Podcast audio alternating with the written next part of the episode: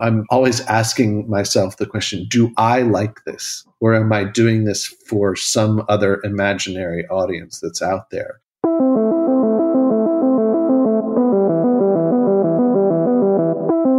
Most of us have two lives the life we live and the unlived life within us. We all have our own road to walk. Nothing's perfect, and there's going to be a price for everything. There are no rules. Welcome to The Resistance, featuring meaningful conversations. I think I'm grieving the death of part of me. It's not about being the star and being seen, it's about that explore that very space between who we are and who we say we want to be. I'm your host, Matt Connor.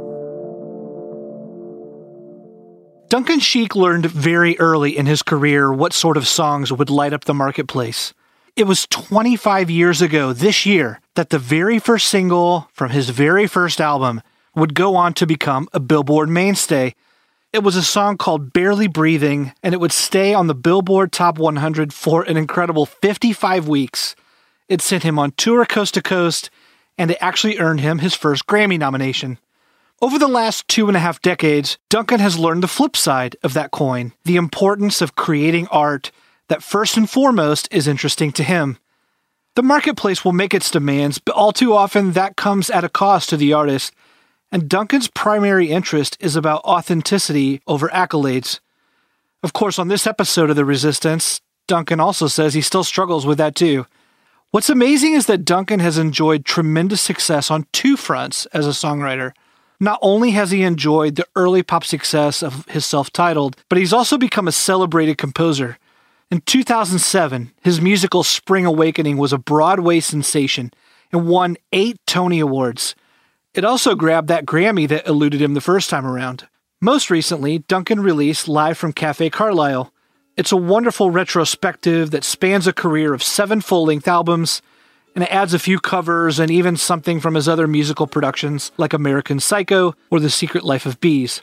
I really enjoyed sitting down with Duncan to hear more about the early success and how that's hovered overhead as he grappled with his own identity, and also how theater gave him a new outlet as a songwriter. Here's our conversation with Duncan Sheik.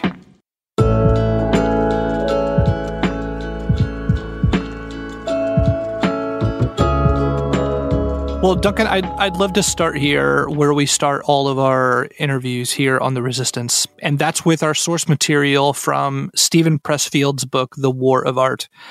Let me just read this opening quote, and I'd love to get your response to it.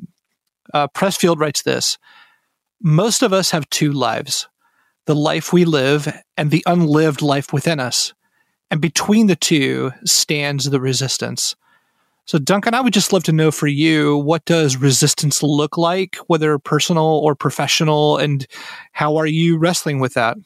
I've been thinking about it a little bit this morning, and there's there's so many levels to it and layers to it and interpretations to it that I've been you know sort of grappling with in the back of my mind. On on the face of it the unlived life just from a purely practical and and sort of from a standpoint of reality the unlived life is just is really just the life that you have yet to live. So basically we're talking about from this moment on.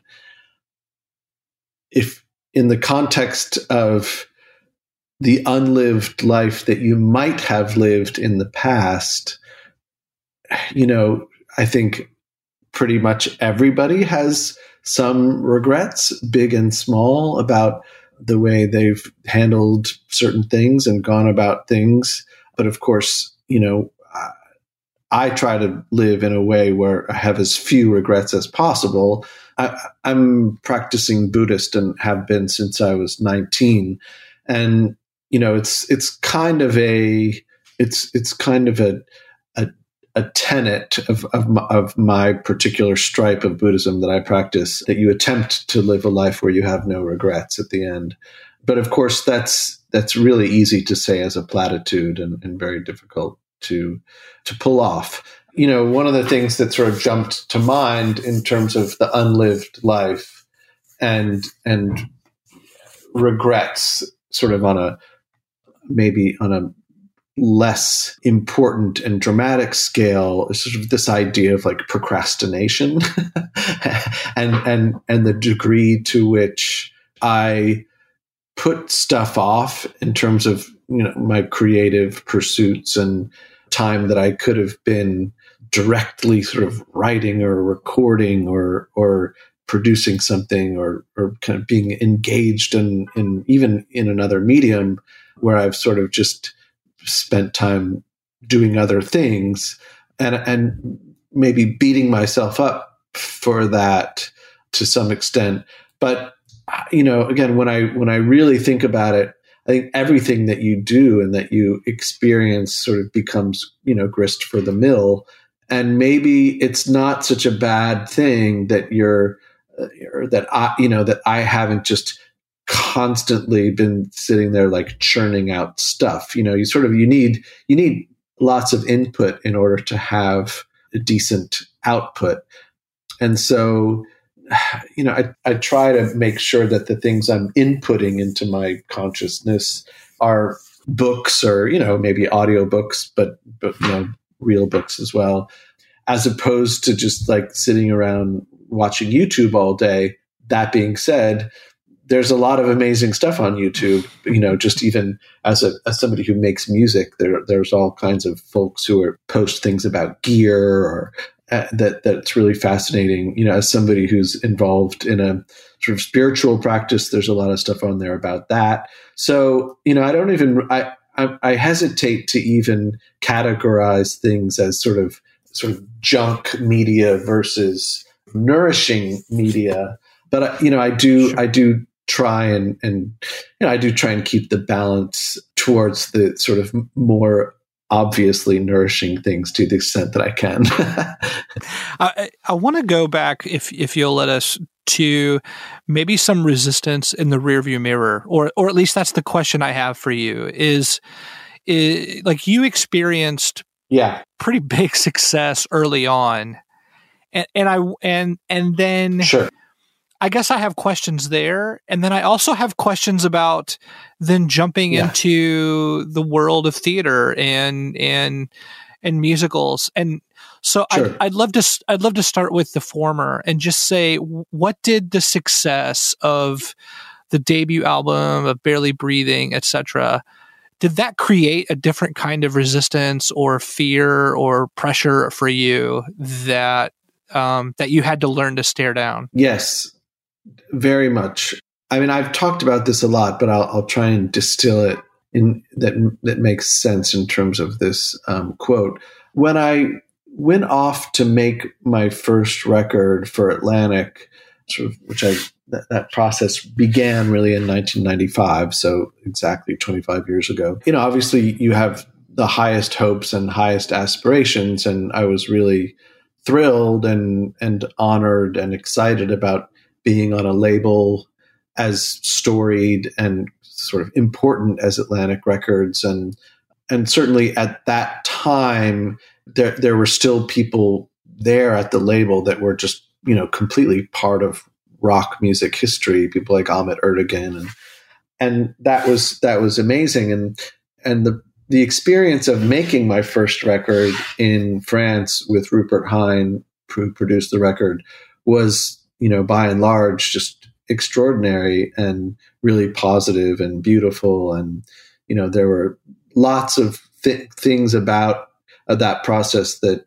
you know, that are really sort of memories that I'll always cherish, you know, in particular, you know, the recording the basic tracks in, Rupert had bought this chateau sort of north of Paris, and it was just this really beautiful environment. And and it wasn't it wasn't luxurious by any stretch inside the inside the building. You know, it was all sort of IKEA furniture, but the but the building itself and the grounds were amazing. And you know, we were in France, so the food was pretty good, and and that was a sort of a great, you know, it was beautiful. And then like recording the string arrangements in at Metropolis Studios in London towards the end of that process and mixing it there, those were powerful moments for me, and, and where I really felt like, oh, you know, this lifelong process of my, you know, twenty five years at that point, my lifelong process of trying to get to this place of making making a good record. You know, that dream is coming true. So that's all to the good. And then when I came back to the states and the record was finished, and we sort of began the the process of getting it out there and marketing it, and you know, I started to tour with Jewel and Barely Breathing went to radio and you know we shot a music video right away things got much more complicated for me and you know feelings about how i wanted to be represented and how i wanted the record to be seen and in what company i you know the company i wanted to keep musically. In other words like bands that were important bands and artists that were important to me and that i was influenced by and that i felt like i had artistic kinship with versus the sort of bands and artists that I was uh, maybe seen in the same light as because they were also like on top 40 radio in 1996 at that time. That that instantly became a very big source of sort of discontent and concern and frustration. And you know the fact is that there there wasn't there weren't a lot of bands or artists who were on top 40 radio in America at that time who I felt kind of any kinship with. You know, I, I was, I mean, probably my influences are, are probably fairly obvious, but, you know, in the 90s, you know, I was listening to Jeff Buckley and Bjork and Radiohead, and then some of the other more esoteric stuff than that, and stuff from the previous decade uh, like the late Talk Talk albums and people like David Sylvian and the 4AD records like Cocteau Twins and Dead Can Dance and, and, and all that kind of stuff. And those were my influences and what I felt like were my antecedents. But I was sort of, I felt like I was painted into this corner with these very sort of corporate rock and pop bands and artists who, like I said, I just didn't feel an, an, aesthetic connection to at all. Even though looking back on it, there, it was probably closer than I thought it was. So that was a that was a sort of a, a, constant struggle, and I'm sure that I wanted my cake and eat it too. Like I, you know, I wanted the sort of the the money and the overt success and the the fame and the notoriety and the magazines and all that kind of stuff. I wanted all of that stuff, but you know, I also wanted the the, the sort of above it all cool factor of these other artists who I respected and, and whose music I either you know listened to a lot or even revered. You know that that was something that I had to, you know, I had to learn to get over. And and I don't think I'm I've ever really got over it, but uh, you know, I'm I'm getting better at it. did the success of that album hang over your head on subsequent albums? Well, it did in in a couple ways. One of them is just the sort of obvious fact that when your first record sells 700,000 copies, and you get a Grammy nomination and and you have a song that you know gets over a million spins at radio and sits on the radio sits on the charts for over a year there, there's a, a, set of expectations about what you're going to do next where you're going to maybe get sort of close to that if not beat it. Of course my second record came out and to date it's probably sold 90,000 copies, or maybe it's sold 100,000 copies. I don't know. But, and that would be a pretty good number in today's universe. But yeah. in 1998, that was sort of a, a real disappointment. And so just from, from the standpoint of the people at the label and, you know, just the culture at large, that was a moment when Pearl Jam and Backstreet Boys and and Christina Aguilera and Britney Spears were, you know, they were selling millions or 5 million records or 10 million records. You know, the first week the record would come out, it was like crazy time. That was like a, very hard reality to kind of swallow when the sort of success of the, of the, following things that I did was not as overt and and you know that frankly they just didn't sell as many copies and they didn't get the same kind of attention and you know, in a way, I, I, I actually sort of got what I was looking for in that I think, you know, the people who, who did really get into humming and, and Phantom Moon, those were people who, who, uh, who had more sort of outside the box taste. But, you know, that, that came with its own price. yeah, I wondered if that was if if that would have been problematic for you then. Like if I could have talked to you then to sort of feel like you were pressing up against those expectations or whether it was freeing in that way. Yeah, no, I think I think that I it was just it was like something that was the kind of background microwave radiation in my consciousness that like whatever I did there was always some expectation in the back of my mind whether I wanted it there or not that I'm supposed to have another hit on the radio, you know. And that and that was that was and is sort of a I think a, a not a very healthy or productive or good thought for me personally as an artist. I don't think that that helps me do my best work. I think there are there are people out there for whom this idea of like making hits is like a really great way for them to work because it's just that's what they do, that's what they love, and that's what they want to create, and that and and and they're good at it, and and you know sometimes they hit the bullseye. For me, it's a little bit more like I I, I need to create stuff that is uh, you know unique to my own artistic and aesthetic sort of goals and and just my my own sort of artistic point of view. It's you know i do my i do better work when i'm sort of not second guessing what a what a a big sort of audience of of the American populace or the world music listening populace when I'm not trying to second guess what they might like or might want to listen to I do I do much better work. And you know that's sort of in a way, it, it brings me back to a, a, a, more spiritual, if you will, way of looking at things. You know, we we really only ha- all we really have is our own subjectivity. Like that's the only reality that we know is totally true and real. And and so I, you know, I had to kind of, I had to kind of really, and I continue to have to do this to force myself to to kind of make sure that my own true subjective sensibility is at work when I'm working on something or when I'm listening to something or you know sort of in the process of creating my own stuff is that I'm you know I'm sort of always asking myself the question do I like this? Or am I doing this for some other imaginary audience that's out there and the the latter is is not a is not a productive way for me to work. Um, but it, you know, but uh, there's always this sort of like little little devil inside me who's like, oh, make sure you do this because the kids will like it, you know, whatever. I mean, that's and it's just nonsense. By the way, have you always been cognizant of that, or did that come into your career sometime? Um, I think you know. I think that that I'm articulating it one way now that I wouldn't necessarily have articulated it in 1998. But I do think that the the the sort of the central idea and struggle has always been there. The sky today is it's bloody gray. I'm surprised you look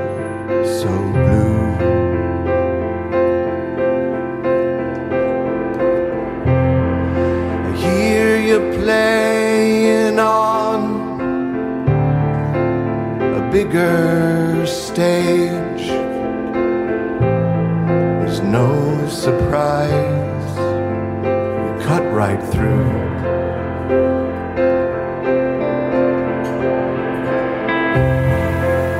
I heard the questions, I heard the dodge.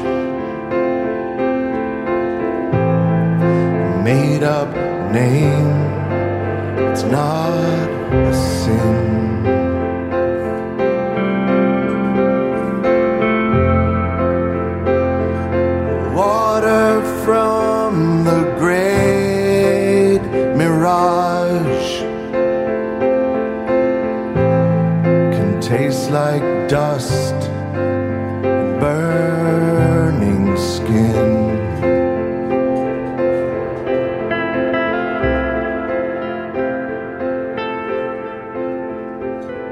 You mentioned Phantom Moon, and yet you were also working on Twelfth Night around that same general era, right?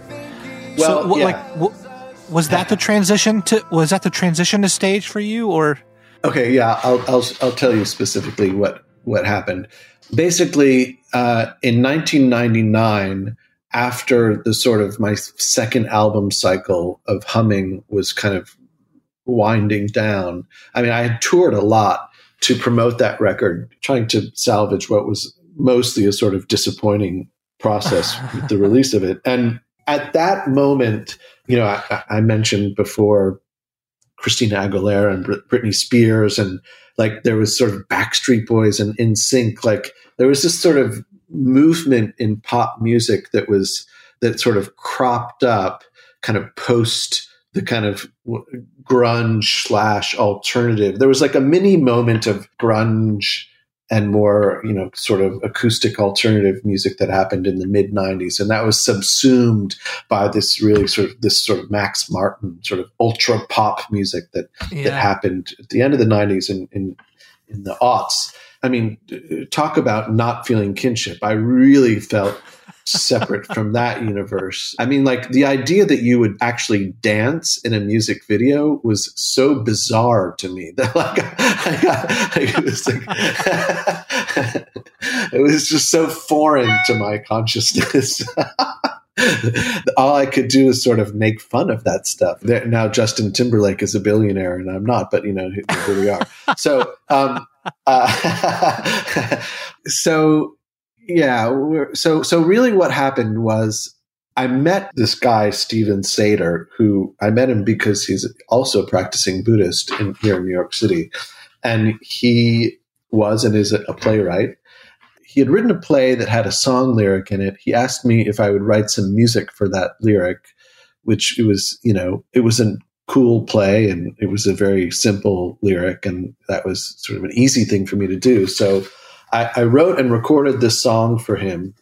It's called "A Boat on the Sea," um, and Steven, sort of being the very creative person that he is, he just started faxing me lyrics and ly- lyrics upon lyrics upon lyrics. Some of them that were connected to some of his plays, some of which I think were just lyrics he was sort of writing, and they were fairly impressionistic and fairly poetic and some of them were sort of enigmatic, but all in a really interesting, beautiful way, I thought. And so I just started writing these kind of acoustic, these, well, I started writing music for these lyrics using a sort of acoustic instrument palette and eschewing anything electric or electronic as a as a sort of a Uh, sort of a stiff arm to what was going on in the rest of the sort of pop music world. And you know, I had just gotten the the Mark Hollis solo album. He was the lead singer of Talk Talk, and he he had made this record that had that was just all acoustic instrumentation. It's a really beautiful album. Sort of the last record he he made before he went into retirement. And I was very influenced by that, and you know, listening to like a lot of Nick Drake and things like that. So I, I wanted to make this all acoustic record that would have some string and woodwind arrangements that Simon Hale ultimately did really beautiful job with those. And I sort of got lucky in that Atlantic would never have put out that record, but uh, Nonesuch was part of the Warner Music Group. And so Bob Hurwitz heard what I was doing and, and he agreed to put it out on Nonesuch. And so that was a, you know, a very classy place to, to, to put out a record like Phantom Moon. And, and of course, the expectations are different there in terms of sales and things like that. So that, in a way, you know, again, it, it worked out really well for me if you look at it in the big picture. But of course, at the moment, um, you're still sort of thinking, oh, well, what, you know, why, why, where's my gold record? You know, where's my Grammy nomination? Where's all the stuff that I had two years ago? So it felt artistically satisfying and successful. And then there was a part of me that was, you know, that was missing all the trappings. so what I ended up doing was like doubling down. and uh, and and Steven gave me a copy of the play, a translation of the German play Spring Awakening. I think it was the Ted Hughes translation, and he said, "Read, you know, read this play." I think it would it would be really great if we adapted it as a musical. and I, you know, I was, I, I did do the music for Twelfth Night. It was actually a little bit. It was actually a year after that, but but I, you know, the first thing I said to Steven was, "Oh man, like I, you know, Steven, I am the last person who should be writing a musical because I just, you know, it's not, it's not a medium that I'm super fond of, to be honest. Like, and you know, I mean, again, like I had done musicals when I was a kid, and in in elementary school, you know, I was the Artful Dodger and Oliver, and I was in Annie uh-huh. and Barnum and you know like stuff like that. But you know, it just it wasn't very cool. Uh-huh. um, so anyway, I, I with some cynicism, I read the I read this play, and I really liked the play, and I was like. I, I thought to myself, I thought, well, this is really this is this play is great because it's so racy and it's so it has such a sort of punk rock attitude about it and it's this sort of great like anti-bourgeois sticking its finger up at, at the at the sort of um, stodgy morality of of you know of sort of Lutheran Germany of the late 19th century. And it was also you know so there's something really dark and then beautiful about those relationships between those adolescents. And and I thought well you know, what if what if you did a piece of musical theater where stylistically the the music hewed closer to what the cool kids are listening to on their iPods these days. You know, this was 2000, 2001. Uh, you know, so you know, what if what if the music was kind of alternative rock as opposed to the style of music which I shall call musical theater music, whatever that style is. Sure. And that was like a kind of a light bulb that went off in my head. And Steven was very, he responded well to that. And then we went to Michael Mayer, who directed the show ultimately. And Michael really responded well to that idea, even though he came from a very traditional musical theater sort of background. Um, so I began writing those songs in 2000, um, sort of in earnest and you know again I, I, I think there was a set of things that i was influenced by at that time which was kind of like you know folk music and then sort of 20th century classical music things like arvo pärt and steve reich and and john adams. And then you know alternative rock for lack of a better word. Um, but you know it was bands like the doves and of course radiohead sure. things like that. And then I had kind of like I had sort of gotten over my not gotten over, but I this sort of stand that I had taken about electric and electronic instrumentation. I you know I sort of let that go, and I was actually listening to a fair amount of electronic music as well. But again, pretty. I don't want to say avant-garde, but it was you know left of center electronic music, and so there so there were these kind of sort of four genres of music that were that ended up in the stew that became the score of Spring Awakening. Electronic music, 20th century classical music, folk music, and, and kind of alternative rock. And, you know, of course, in the end, it was seen as a sort of alternative rock thing because totally fucked and bitch of living, you know, just sort of guitar driven things. But, um, you know, that was, that was the amalgam of musical styles that, that went into the show.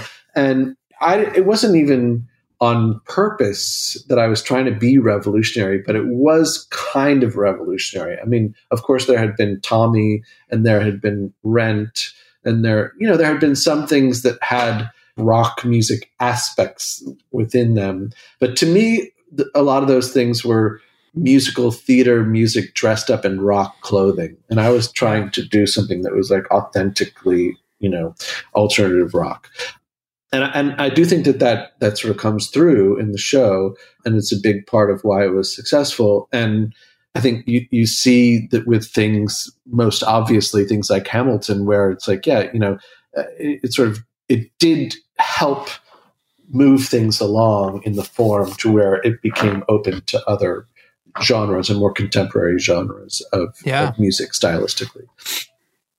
Yeah, I, I, I think that's cl- I think that's very clear there when you have that success there as well, does that open up the permission you feel to kind of chase anything? Well, yeah, it did, for better or worse. Um, you know, I think cutting to 10 years later, you know, or five to 10 years later, working on American Psycho, and, and they're trying to do a completely sort of electronic music score. That was even more daring in a way, but, and maybe, maybe it was a sort of a bridge too far. But yeah, I, I did feel like, oh, you know, the key for me is to really try and just always be like breaking new ground and to break rules and to do stuff that is thumbing its nose up at tradition. and I, you know, look, I, it's not that I disavow any of these approaches. I just I understand that just thumbing your nose up at tradition for the sake of doing that is sort of useless. It needs to have a purpose behind it.